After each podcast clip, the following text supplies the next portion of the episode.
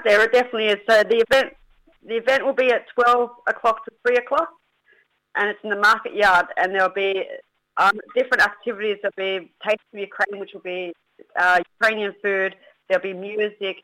I think we're looking at doing some Irish and Ukrainian music. There will be crafts, and it's all free on the day. We're also getting Ambassador of Ukraine to Ireland will be there too. Um, and yes, yeah, so we're, we're looking at um, hopefully getting a good crowd out there to celebrate the Ukrainian Independence Day.